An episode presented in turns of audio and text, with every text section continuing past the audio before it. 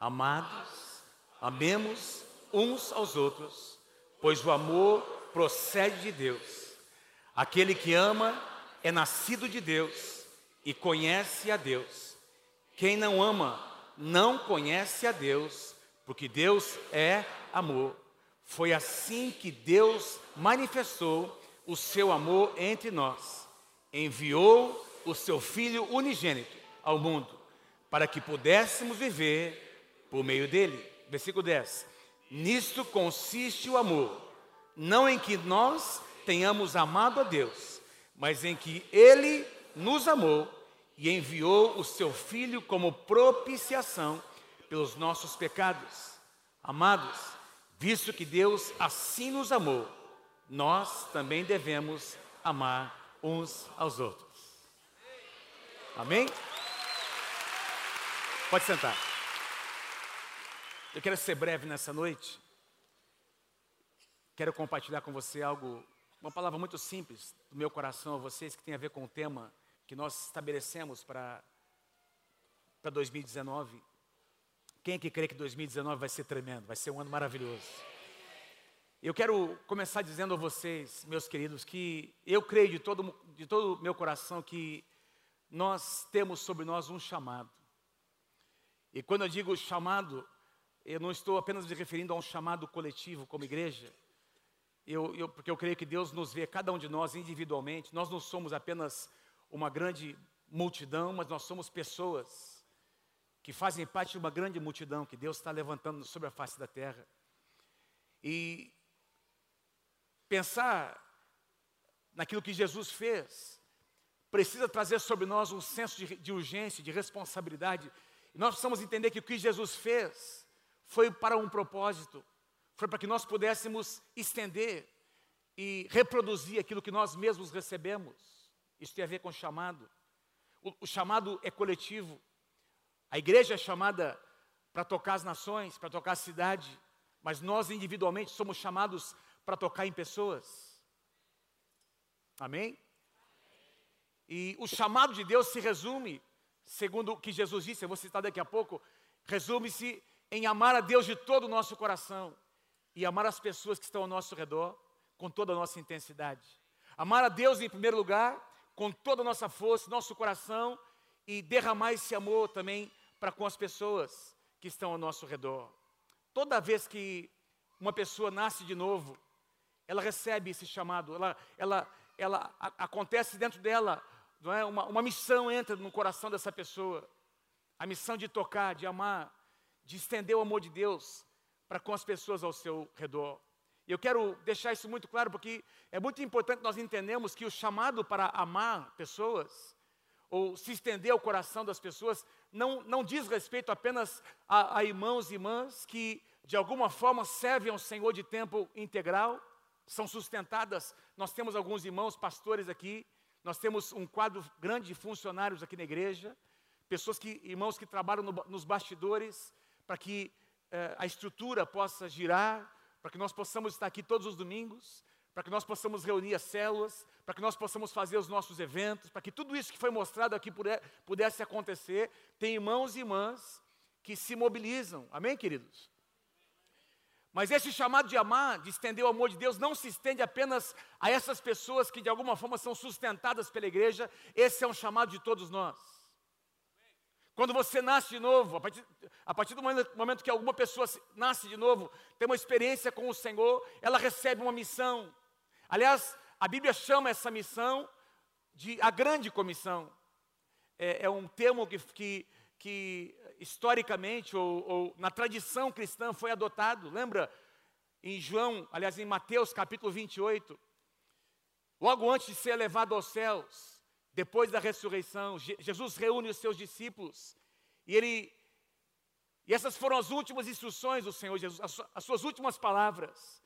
E ele diz mais ou menos assim: olha, eu quero que vocês saiam a partir de Jerusalém. Lembra o que ele diz em Atos capítulo um, versículo oito? Esperem em Jerusalém, porque o poder de Deus vai descer sobre vocês, e vocês se tornarão minhas testemunhas, tanto em Jerusalém, quanto na Judeia e Samaria, e, as, e até os confins da terra. Ele tinha já falado em outras palavras, o que a tradição cristã chama de a grande comissão. em Mateus capítulo vinte e oito, ide, portanto, fazei discípulos de todas as nações, batizando-os em nome do Senhor, em nome do Pai, do Filho e do Espírito Santo, ensinando-os a guardar toda a verdade. E Jesus, ele começa a estabelecer algumas, alguns parâmetros, ele, ele começa a dizer, olha, o que vocês receberam precisa ser repartido. E ele conclui a grande comissão dizendo, e eu estarei com vocês todos os dias, até a consumação dos séculos. Em todo o tempo, tem uma tradução que diz, até o tempo do fim de todas as coisas. E eu, de todo o meu coração, o meu desejo nessa noite é que você e eu possamos compreender que esse pedido do Senhor Jesus precisa conquistar o nosso coração. Obrigado por alguns améns que eu ouvi. Esse pedido de Jesus precisa conquistar o nosso coração, queridos. Está comprovado estatisticamente que toda pessoa recém-convertida, um pastor compartilhava isso comigo, em termos estatísticos, que, de que, disse que, diz que os nove primeiros, primeiros meses dessa pessoa, depois da conversão, são os melhores meses para essa pessoa multiplicar, compartilhar o Evangelho, porque a tendência, depois de nove, dez meses, é a pessoa começar a entrar num estado de acomodação. Quando nós nos convertemos, lembra quando você se converteu? Tinha fogo no teu coração? Sim ou não? Você não conseguia parar de falar de Jesus? Você tinha que compartilhar a palavra. Você foi até, quem sabe, algumas vezes é, inconveniente. Você queria compartilhar, você queria dizer o que Deus estava fazendo e, fa e, e falando com você. E, de repente, a tendência é a gente ir, não é, essa, essa chama aí esfriando o nosso coração, mas Deus quer acender, Deus quer reacender, melhor dizendo. Deus quer que, nós, que essa, esse desejo do coração de Deus, do Senhor Jesus, ele, ele conquiste as nossas vidas, todos os dias. Quem pode dizer amém? Tem um dos salmos que eu amo, dos que eu mais amo, Salmo noventa, em que, um salmo que, que Moisés escreveu. E ele, ele fala sobre a nossa vida. Moisés, que foi um homem que a Bíblia diz que viveu cento e vinte anos. E, e a Bíblia é muito clara em dizer que, no final da sua vida, Moisés tinha todo o vigor. Ele ainda era uma pessoa que ouvia Deus, tinha comunhão com o Senhor. Ele era uma, um homem dinâmico. E eu creio que essa bênção que estava sobre Moisés pode tocar também as nossas vidas. Mas ele diz algumas palavras interessantes. Ele diz, olha, os dias, os nossos dias passam rapidamente. O capítulo noventa de, de Salmos, você vai conseguir ler isso ali em diversos versículos. Os nossos dias passam rapidamente. E ele começa a fazer algumas comparações. Os nossos dias são como os, o sono da noite. Moisés diz, você dorme e logo acorda. De tão rápido que são os nossos dias. Eles são como a relva do campo que floresce de madrugada e murcha naquele dia à tarde. Aos olhos de Deus, a nossa vida, não é, passa rapidamente. E Moisés continua dizendo, os nossos anos são como um breve pensamento. Diga assim comigo, um breve pensamento. Moisés compara a nossa vida a tudo isso. E ele, e ele chega a dizer, tudo passa rapidamente, nós voamos. Olha, interessante Moisés dizer... Ele nunca andou de avião, mas ele disse, nós voamos. Ele nem sabia o que, o que era isso, né? Mas ele fala em relação ao, ao tempo, tudo passa rapidamente e nós voamos. É o que Moisés diz. E ele conclui no versículo doze, dizendo, Senhor, ensina-nos a contar os nossos dias, para que nós alcancemos um coração sábio. E essa palavra contar aqui significa, ensina-nos a colocar em ordem os nossos dias, a ordenar os nossos passos, para que nós não percamos nenhuma oportunidade de agradar o teu coração em todos os dias da nossa vida. Eu entendo que a mensagem central deste salmo, meu querido, minha querida, é, é como se Moisés estivesse dizendo, faça a sua vida valer a pena. Faça a sua vida valer a pena. Passa muito rápido. Faça a sua vida valer a pena. E eu queria que nós disséssemos uns aos outros nessa noite, meu irmão, minha irmã, faça a sua vida valer a pena. Faça valer a pena. Eu quero declarar e profetizar sobre a tua vida em nome de Jesus, que você vai encerrar, como nós acabamos de cantar essa canção, dizendo, valeu a pena. Aliás, tem uma canção que nós cantamos, né? Vai valer a pena. E aí, na, na, última, no último, na última estrofe dessa canção, a gente, não é isso que a gente canta, Senhor, valeu a pena. Jesus um dia disse, valeu a pena, Pai. Tudo está consumado. Eu completei a minha missão.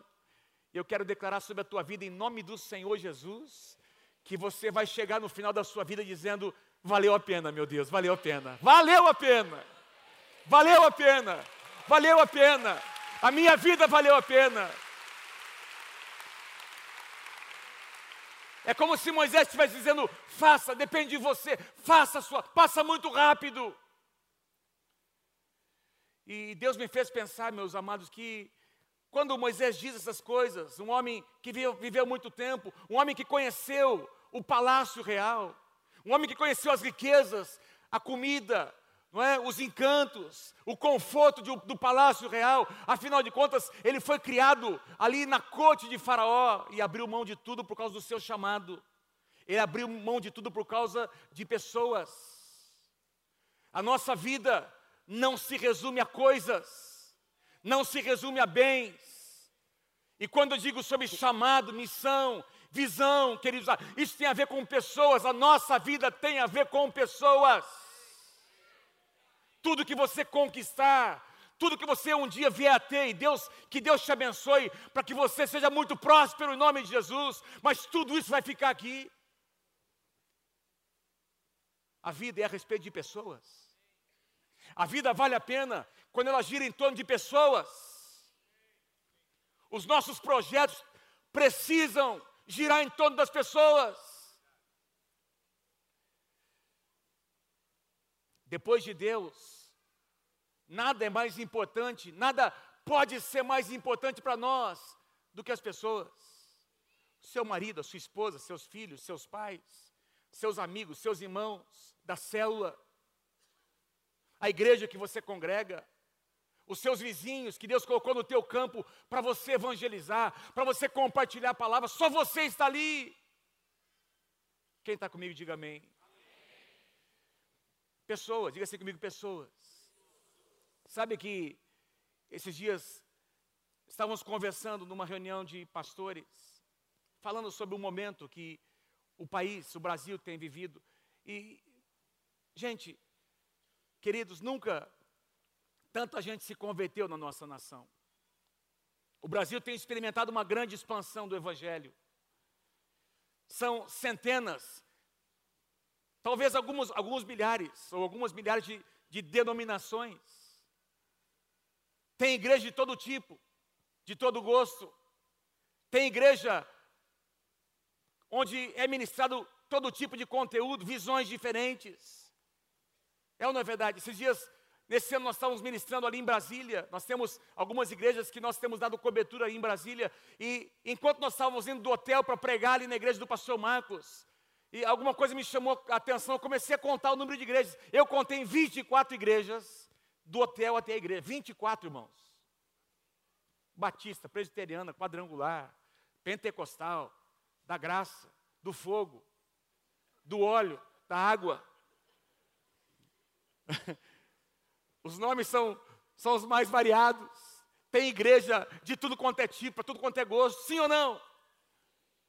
Por quê, queridos? Porque tem havido liberdade na nossa nação de pregar o Evangelho, e a grande comissão está acontecendo. Existe uma projeção, presta atenção, existe uma projeção do, uh, em pesquisas do, do I B G E, que em dois mil e quarenta, dois mil e quarenta, portanto daqui a vinte e dois anos, o Brasil será um país de maioria evangélica.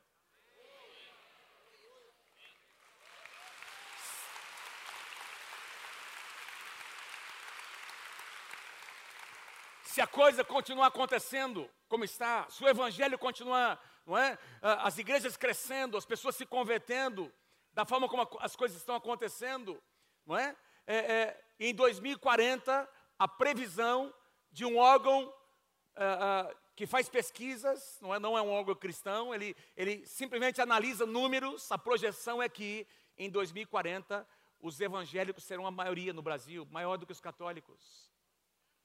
Agora, isso não, não pode ter apenas a ver com números, tem, tem que significar alguma coisa a mais, mudança na sociedade, mudança nos valores, na ética. Mas eu quero dizer para você, em nome de Jesus, que as coisas estão mudando. As coisas já estão mudando. Aconteceu algo interessante hoje.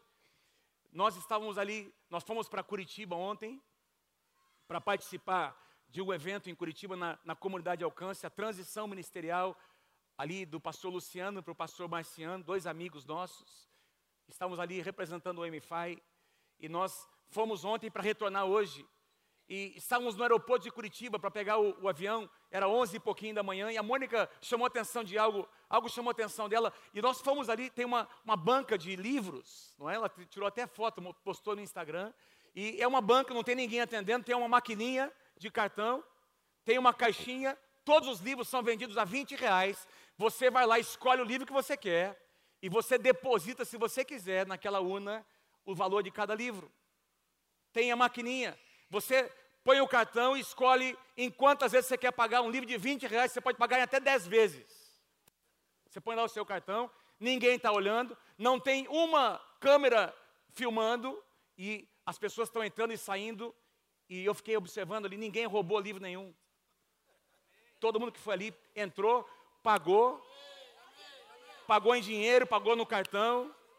Sabe por quê, meu irmão? Porque as coisas estão mudando no Brasil, as coisas estão mudando nesse país. Pode aplaudir o Senhor porque é verdade. Então eu quero, eu quero te desafiar em nome de Jesus, em dois mil e dezenove, pare de falar mal do seu país. Abençoe o seu país. E quem, quando você ouvir alguém dizer, falar mal, fale para ele, não, mas o Brasil está mudando, e vai mudar mais ainda. Opa, amém. Ora por mim, irmão, em nome de Jesus, amém. Quem quer que o Brasil vai continuar mudando, diga amém. É, é, haja visto o que aconteceu nas últimas eleições.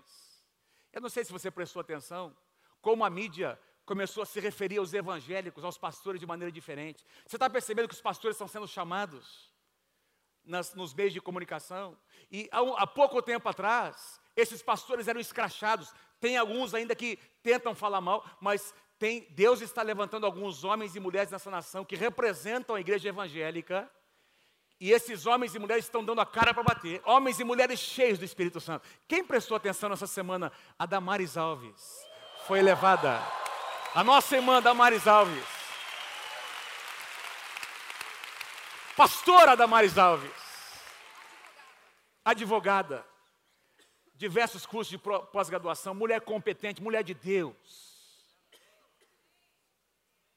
Daniel capítulo dois diz que Deus remove reis, Deus estabelece reis. No tempo e nas, no, nos tempos e nas estações de Deus, Ele tira quem Ele quer e Ele levanta quem Ele quer levantar. Deixa eu contar uma coisa para você, quero pedir a sua oração. E aliás, deixa eu, deixa eu só finalizar esse pensamento. Nas últimas eleições, ficou claro para todo o Brasil que os evangélicos fizeram a diferença. E a mídia teve que reconhecer isso. E aí eu prestei atenção em alguns jornais que sempre... só falavam mal dos evangélicos, dizendo, essa turma, nós precisamos reconhecer a força dos evangélicos.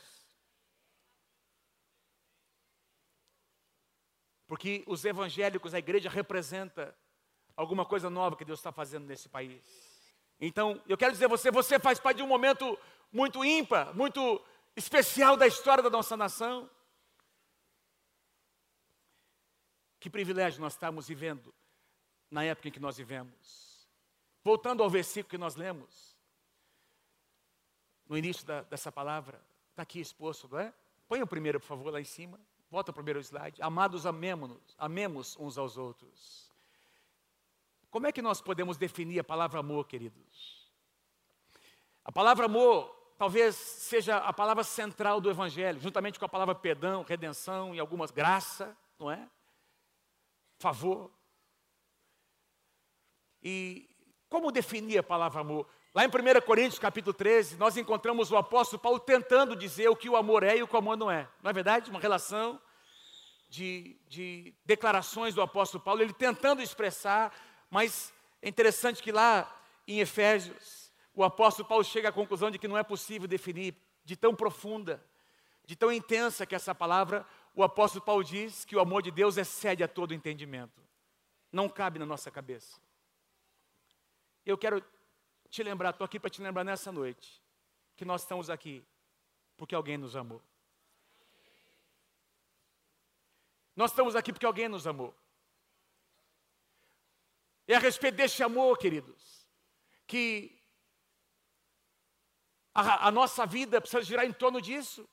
Eu não estou dizendo que você não vai conquistar coisas, mas presta atenção, se Deus vai te dar algo, se você está pedindo algo para Deus, uma porta que se abra, não é? Um emprego melhor, uma promoção, não é? Um, uma, uma, uma nação que, que, que está na justiça, você tem direito àquilo, você tem orado para que essa porta se abra, pensa um pouquinho, por que que você quer isso? Por que que você quer essa, esse sinal da bênção, de prosperidade? Se o teu coração se alinhar com a vontade de Deus, se, se for a respeito de pessoas, Deus vai te abençoar. Deus vai te abençoar. Põe para mim o próximo slide, por favor. primeira João três, dezesseis. João três, dezesseis diz, porque Deus amou... Vamos lá, comigo. João três, dezesseis, porque Deus... Não é esse aí não, esse é outro, tá? Vamos, primeiro João três, dezesseis, depois nós vamos ler junto primeira João três, dezesseis. O que é que diz João três, dezesseis? Porque Deus amou o mundo de tal maneira que deu seu Filho unigênito para que todo aquele que nele crê não pereça, mas tenha a vida eterna. Agora, primeira João três, dezesseis, comigo, vamos lá. Nisto conhecemos o que é o amor. Jesus Cristo deu a sua vida por nós, e nós devemos dar a nossa vida pelos nossos irmãos. Isso é o amor, assim nós definimos o amor. Jesus Cristo nos amou, e nós precisamos amar. Jesus é o nosso exemplo. Eu quero mostrar a vocês algo interessante, quero tentar, assim, colocar fogo no teu coração nessa noite, para que você olhe dois mil e dezenove e você assuma uma postura um pouco mais intensa. Fala para quem está pertinho de você, você pode dar um pouquinho mais, meu irmão, você pode dar um pouquinho mais. Você pode dar um pouquinho mais.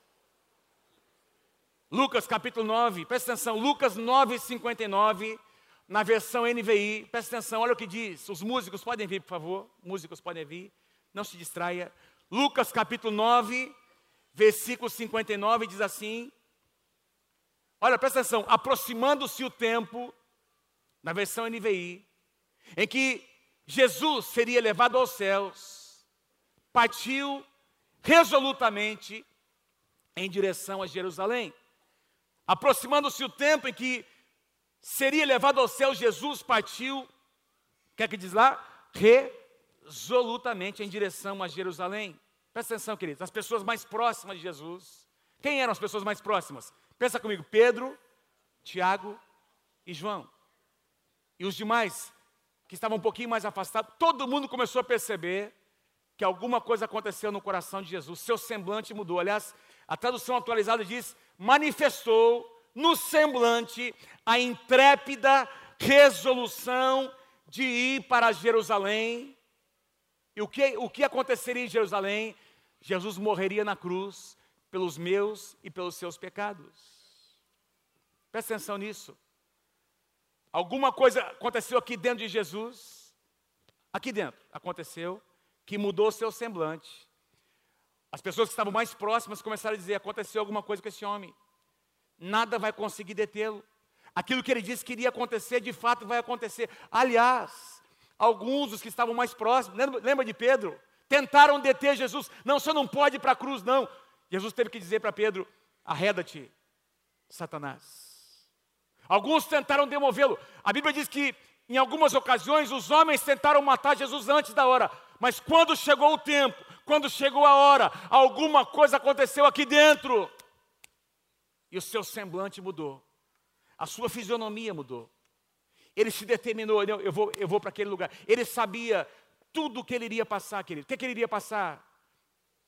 O que Jesus iria passar, amados? Hã? Me ajudem. Sofrimento, sim ou não? Muito sofrimento. Chicotadas. Tapa na cara. Coroa de espinho. Cusparada na sua cara. O que mais? Hã? Declarações ofensivas. Foi encravado numa cruz. Imagina o sofrimento. Muito sofrimento, mas presta atenção, o maior sofrimento de Jesus não foram as suas, o seu sofrimento físico, o maior sofrimento foi o peso do pecado da humanidade. O peso do pecado da humanidade. E é por isso que a Bíblia diz que ele veio como homem. Quando alguém diz para você assim, pastor, e seus pastores podem testemunhar, quando alguém diz para nós muitas vezes, pastor, você não sabe o que eu estou passando? Você não sabe o que eu estou vivendo, pastor? no meu casamento, essa perda, minha filha, meu filho, as minhas finanças. Ah, eu fui traído, eu fui traída. E as pessoas começam a descrever, queridos, e de fato ninguém sabe. É isso mesmo, queridos? Não, é mentira. Jesus sabe. Jesus sabe. Pensa no pecado mais terrível que alguém poderia praticar ou sofrer, a ofensa, a perda. Jesus sabe exatamente o que essa pessoa sente. Porque a Bíblia diz, a minha Bíblia e a sua Bíblia dizem, lá no capítulo cinquenta e três de Isaías, que ele foi subindo como renovo, que saiu de uma raiz, a raiz de uma terra seca. Ele surgiu como um renovo, não é? E diz que ele era homem de dores, homem que levou sobre si, tomou sobre si todas as nossas enfermidades. Quem pode dizer amém por isso? Foi traspassado pelas nossas transgressões, moído pelas nossas iniquidades. Mas o maior sofrimento foi porque ele assumiu toda a minha desgraça e a sua desgraça, o meu pecado e o seu pecado, na cruz do Calvário. Mas presta atenção, querido, para chegar na cruz, alguma coisa aconteceu aqui dentro. De repente, o seu semblante mudou. De repente, houve uma resolução no seu coração. É para lá que eu tenho que ir. É isso que eu tenho que fazer. E eu quero ousar nessa noite a dizer a você, é assim que o chamado de Deus acontece nos nossos corações. Quando Deus coloca um senso de urgência, tem alguma coisa que começa a nos consumir aqui dentro. Quem pode dizer amém? E a minha oração é que em dois mil e dezenove, o amor de Deus consuma o teu coração, conquiste o seu coração. Que você se torne uma pessoa resoluta, uma pessoa que vai até o fim no que Deus chamou para fazer. E eu, eu, pastor, como é que Jesus fez? Como é que ele conseguiu?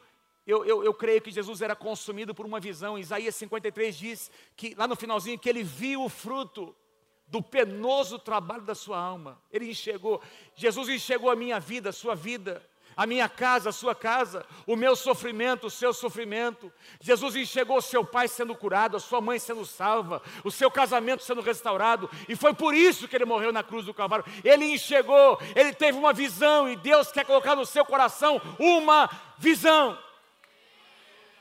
Deus quer encher o teu coração de visão, meu irmão. Porque se você for tomado por uma visão que nasce no coração de Deus, você vai se tornar uma pessoa resoluta. O seu semblante vai mudar.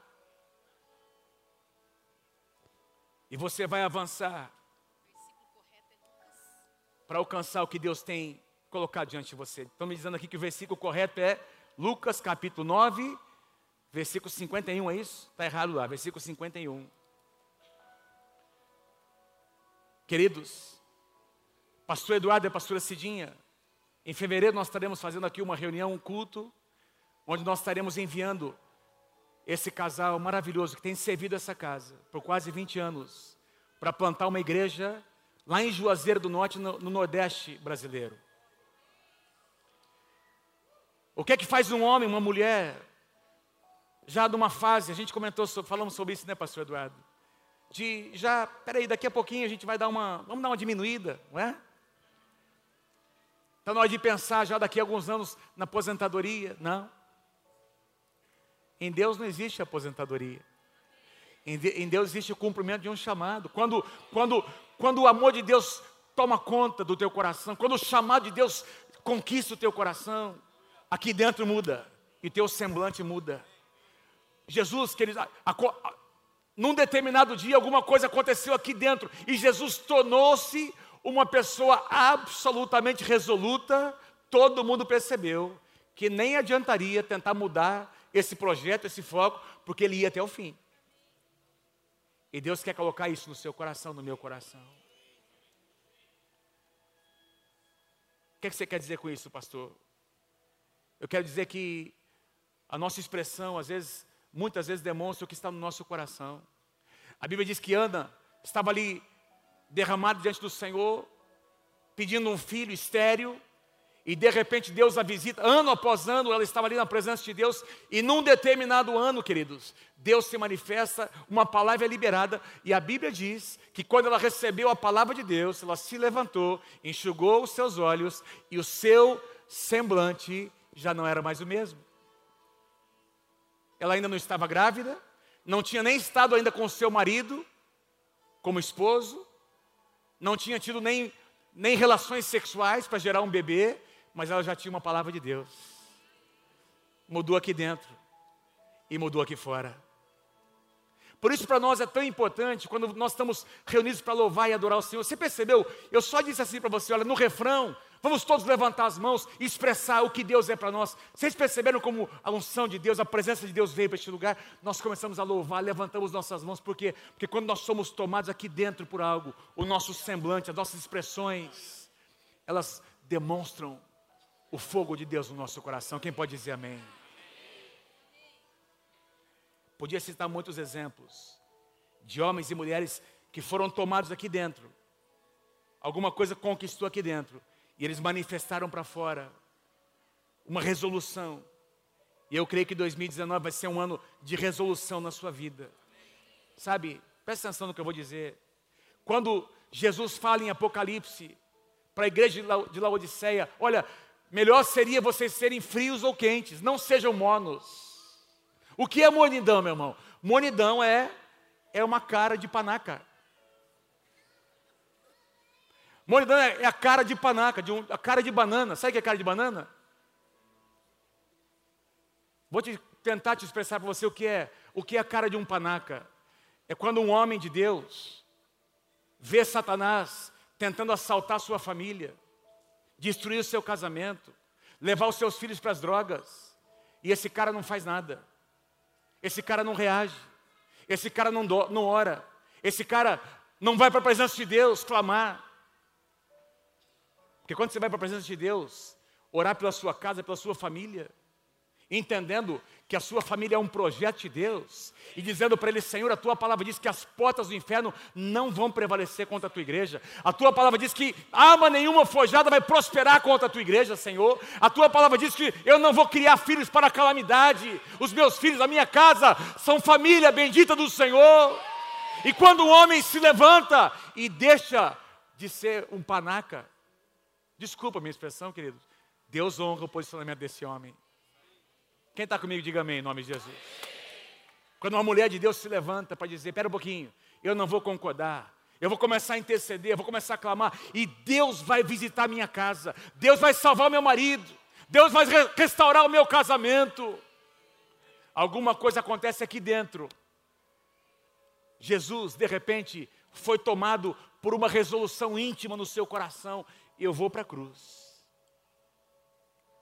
Eu queria só encerrar essa mensagem com essa, com essa, essa expressão. Aliás, deixa eu só citar aqui mais uma última passagem. Vocês vão ficar comigo? Se passar um pouquinho, vocês ficam comigo, gente?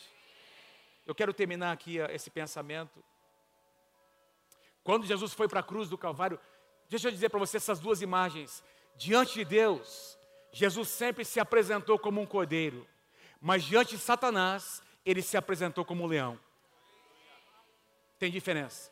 Diante de Deus, Jesus sempre se colocou, se apresentou. Que, que, o que é que João Batista disse? Eis o Cordeiro de Deus que tira o pecado do mundo. Na cruz do Calvário, diante de Deus, em quebrantamento, em humildade, em humilhação, Jesus se apresentou. Ele era o nosso Cordeiro Pascal. Ele foi humilhado, ele foi moído por nós, sacrificado por mim e por você.